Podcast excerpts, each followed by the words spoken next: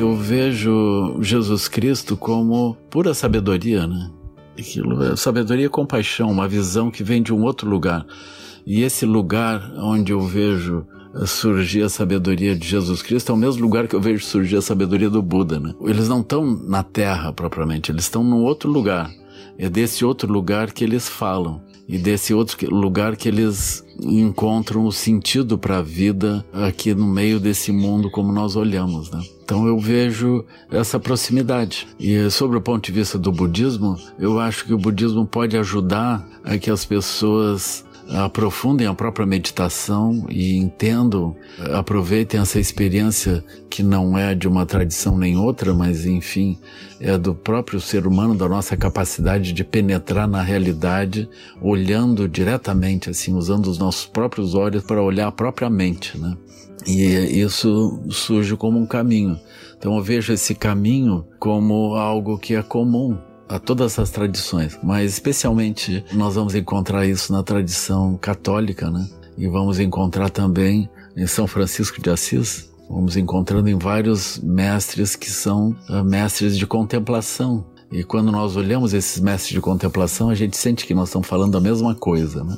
Aquilo tudo tem essa proximidade. É como o Fábio vai dizendo assim, a gente usa palavras diferentes, mas isso é porque nós estamos no mundo das palavras. Mas enfim, há essa proximidade verdadeira, assim, né? Então eu vejo, mesmo tradições que poderiam ser muito diferentes, né?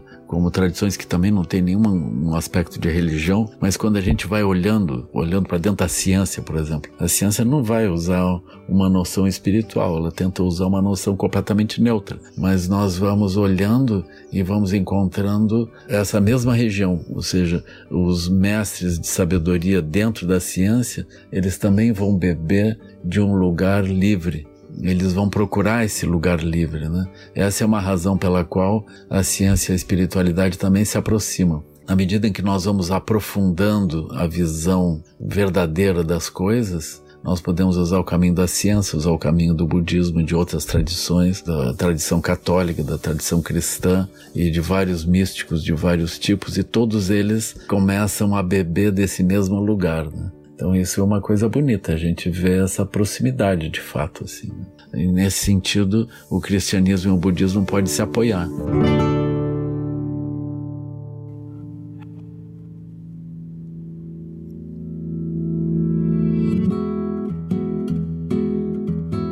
Você acabou de ouvir nossa pílula de sabedoria do podcast Todos os Caminhos. De segunda a sexta, você pode escutar nossas pílulas sempre pela manhã e aos sábados o episódio completo disponível no Globoplay e em todas as plataformas de áudio. Até a próxima!